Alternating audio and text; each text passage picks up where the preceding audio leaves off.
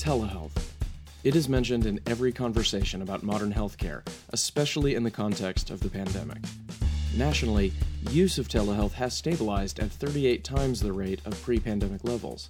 The field of mental health, a natural fit for the platform, has particularly benefited, with 50% of all psychology claims and 30% of all substance use services being handled by telehealth. Well, for the for the treatment of substance use disorder, Jeremy, telehealth has has been a it's been a blessing, really. I spoke with Dr. Loyd, Chief Medical Officer of Cedar Recovery, about how telehealth, and in particular the ability to start prescribing with just a telehealth visit, has impacted the field of addiction medicine. In the summer of 2020, several executive orders and robust special session legislation significantly expanded what can be allowed on telehealth psychologists and addiction counselors were finally allowed to get paid for using telehealth, and reimbursement parity was codified. In other words, all types of clinicians could finally use telehealth, and they had to be paid by insurers at the same rate as an in person visit. One big change, however, and one in which addiction specialists like Dr. Stephen Loyd say have been a long time coming, was the new ability to start prescribing medications for opioid use disorder, known as MOUD, with just a telehealth visit. We spoke both by phone and in person on site at his clinic in Cocke County. I'm a huge proponent of telehealth simply because it greatly increases access to care. Uh, in rural areas, coming out of emergency departments, coming out of jails, coming out of hospitals, we can now do an evaluation in the moment with medication in people's hands immediately, and that saves lives, no question. Skeptics of telehealth sometimes claim that such a visit isn't enough to get an in depth evaluation. But Dr. Loyd disagrees. I can I can do an in-depth evaluation using telehealth just like I can in the office. Besides, often he's not even the only doctor involved. Used to, we never got a patient out of the emergency department or hospital. So you go out, you overdose, you get reversed, you get taken into the emergency department. They only keep you for two hours and turn you loose with a meeting list for AA. Right? I mean that right. that's what happens. I promise you, that's what happens. So yeah. now with telehealth, uh, you know, you you do that, and, and if you're interested in any kind of help at all, and a lot of people, you know, are at a very vulnerable time. You know, hey, I just died. Maybe I need to do something different. We're able to utilize telehealth there. And so we now have four hospitals here in Middle Tennessee that we do telehealth straight out of the emergency departments, and then on the hospital service. If you go in and you've overdosed or you've got a, you know, a, a, an infection that's related to your, uh, you know, to your substance use disorder, then you know we can do telehealth, evaluate the patient in the hospital. You know, using technology, we call them their their D10 machines, but basically a, a computer screen on wheels. And we right. can help the uh, hospitalists go ahead and initiate buprenorphine because a lot of them aren't comfortable and don't understand the dosing. But but it doesn't take them very long when they see how you know see how, how quickly people get better. And then now we've got them established, uh, you know, while they're still in the hospital, so that when they come out, we don't lose track of them. Recent studies have shown that patients are much more likely to stay in long term recovery if they start medication assisted treatment right there in the ER, as opposed to simply relying on a referral list. Telehealth is thus making this much, much easier. But what makes this issue controversial are the medications themselves. Critics often say it's switching one drug for another.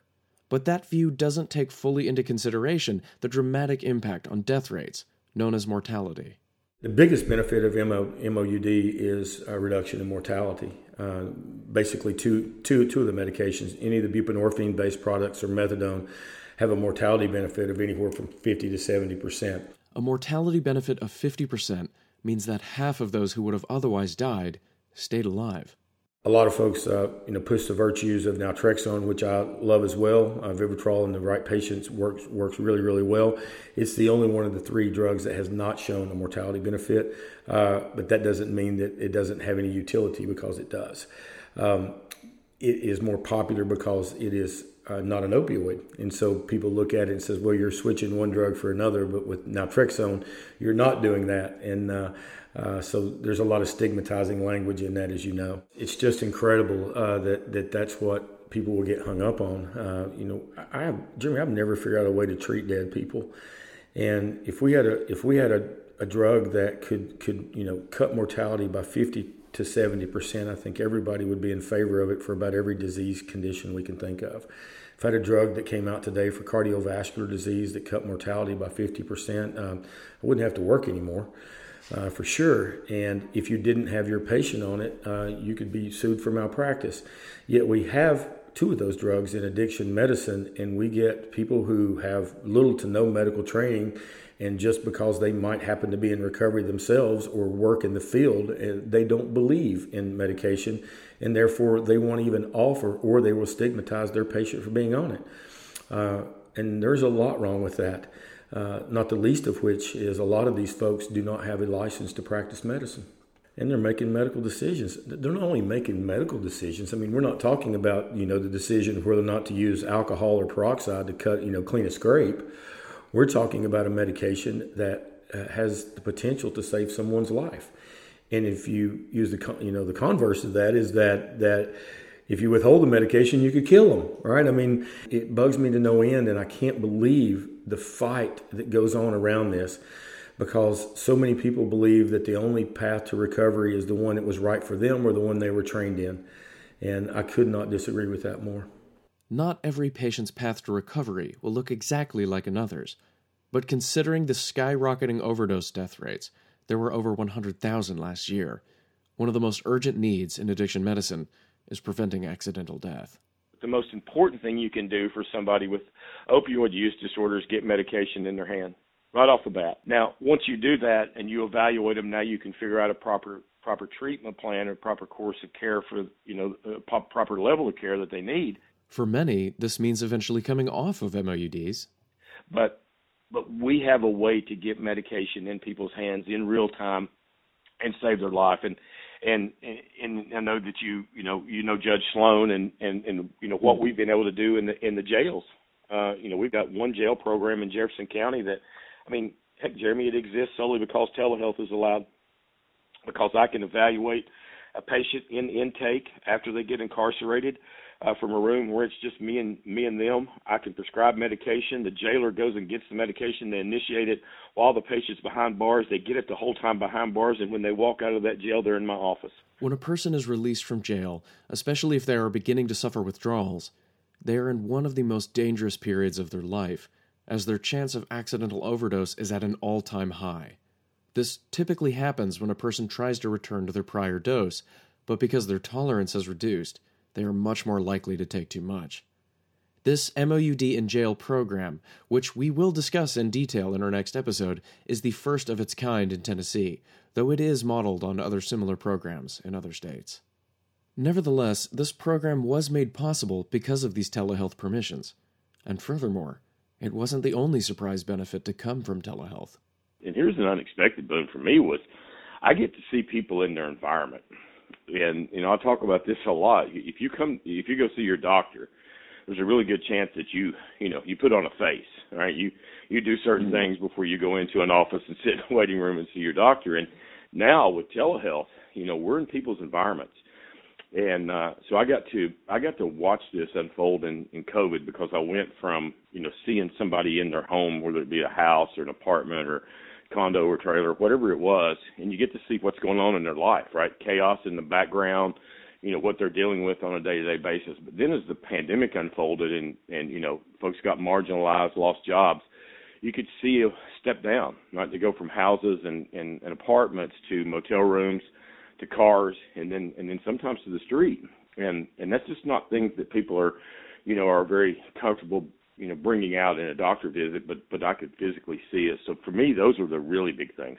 So overall, telehealth has opened the door to an entirely new treatment paradigm, which greatly expands access to care, especially in rural areas. You know, we have patients, and you know the field that we work in, that have driver's license issues or have ride issues. Mm-hmm. Well, we've basically solved that, right?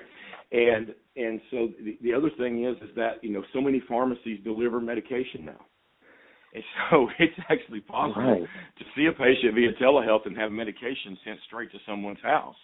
And then the only thing that they're coming into the office for is a contactless drug screen, depending on their phase of treatment. And and when I say telehealth, Jeremy, we do everything. We can do everything telehealth. We do individual therapy. Uh, we do. We've done EMDR, you know, which is a treatment for trauma using telehealth, and and of course group mm-hmm. therapy. So uh, it, there's there's so many pluses to it, but but but I, I would hate to see us get away from personal interactions with patients when, when we can. That isn't to say that telehealth is a panacea, however. Now, here, here's where I have a, have a problem. All, the opposite of addiction is not recovery, right? The opposite of addiction is community and relationship, and and I and I think that most of us work in this field. We understand that, and so if that is the if that is the long term answer, now now you take a population who that's the long term answer, and you say, hey, you got to isolate, right? So we we took away the long term answer, and, and and you know now as we go forward, you know what's the mix of telehealth and in person that works best and, and and I know your generation's different from mine, but I still believe that that you know you and I have a better relationship when we're sitting in the same room. Right? Whenever we're right. talking face to face, human interaction. The computer is a really good substitute. The technology is really good now, but but still there needs to be that direct because so there are things that you pick up on in a in a face to face interaction that you want over a, a telehealth screen as well. So I think there's a mix in there because I've seen these companies come out and go strictly telehealth and oh we can establish a relationship just as good with our patient using 100% this and I just don't believe that. And the other thing is is rural areas. Right. I mean, I'm in I'm in you know Metro Nashville, and then in East Tennessee, you know, uh, even in Metro Nashville, our, our a lot of our patients are in outlying counties and so right. we can actually reach them, uh, you know, basically anywhere they are. Uh, but I'll tell you the interesting thing we ran into was some of the rural areas and broadband. Right, it's, it's what we right. talk about in our smart policy group, right? So, so that's why some of the stuff you guys are working on are so important because if you get out in some of these some of these counties, they don't have broadband. And so, what was our solution there? And that's where I thank God uh, for places uh, like Dollar General uh, McDonald's. You know, we we found that we, there's actually apps that show you where free Wi-Fi is, and these places that offered free Wi-Fi were really a help in in rural communities because we could get people there, and then you know take care of them from that distance, maybe not from their home, but from the parking lot of a business that offered free Wi-Fi. While COVID definitely sped up the widespread adoption of telehealth, uh, COVID probably sped up the process by five years, but we had to have our patients have access. And so we actually made the decision to do everything, move straight online before any of that stuff was passed. Emergency orders were handed down. The early days of the pandemic were filled with so much uncertainty that clinics like Cedar Recovery had to innovate and rapidly. But this presented its own challenges, demonstrating that making the switch to telehealth is itself a challenge. You know, Jimmy, we did. You know, I'm 55. I'm I'm I'm fairly decent with tech, so but not great. And so we had to, you know, and, and most of our docs are older than me, and so we had to, in that time span, teach them how to use, uh, you know, the HIPAA compliant technology that we're going to use. And then the challenges were, you know, can our patients use this stuff? Can we teach them how to use it? And and we just got to work, you know, and, and figured out how we were going to teach them how to do it. Uh, you know, and I can't tell you how many instructional little short videos we made and sent to people's phones, you know, to show them how to download the thing. It was just amazing, but really, you know, thanks to a bunch of really young, bright people that worked with us. So, you know, the challenges were were really there. It was it was a real challenge, but our you know our patients did really well. Our number of patients we got went up by about 30%, particularly in those first few months. So we had a, a steep increase um, wow. And you know, it leveled off, but it, it continued to rise and still does to this day throughout the pandemic. So all of that came about by, by the expanded permission of, of telehealth, and I hope it doesn't go away. And I really don't see how it can. Uh, you know, you, you know, in the last calendar year, we had over 100,000 overdose deaths in, in, in the United States, right. and in, in our state, Tennessee, we're up by about 40 percent. So hopefully, uh, it'll continue like it is now. Senate Bill 2453 which extends the COVID era telehealth permissions indefinitely, was signed into law on April 1st of this year. However, the ability to prescribe medications is still dependent on a pre COVID requirement for an in person visit.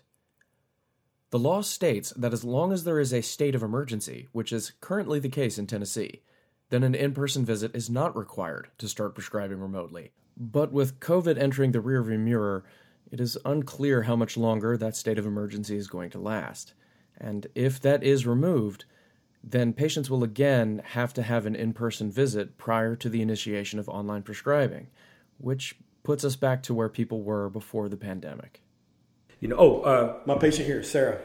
Uh, uh we'll finish on that note. So Sarah comes in today. It's her six month follow up. I showed her her picture when she came in. She's she's put on about fifteen or twenty pounds and looks great. And uh, she gave me this. I took a picture of it. You know what that is? Uh, she gonna try her It's, it's the first valid Tennessee driver's license she's had in 12 years. So while all the other stuff bites ass, that's good. Right? That's good. Yeah, she's like, I don't have to worry about getting pulled over for tail light. I said, I need. She goes, I've been a scofflaw. I had to look that up. Uh, so uh, she's been driving illegally uh, for some time. So good stuff happens. Uh, thank y'all for coming up.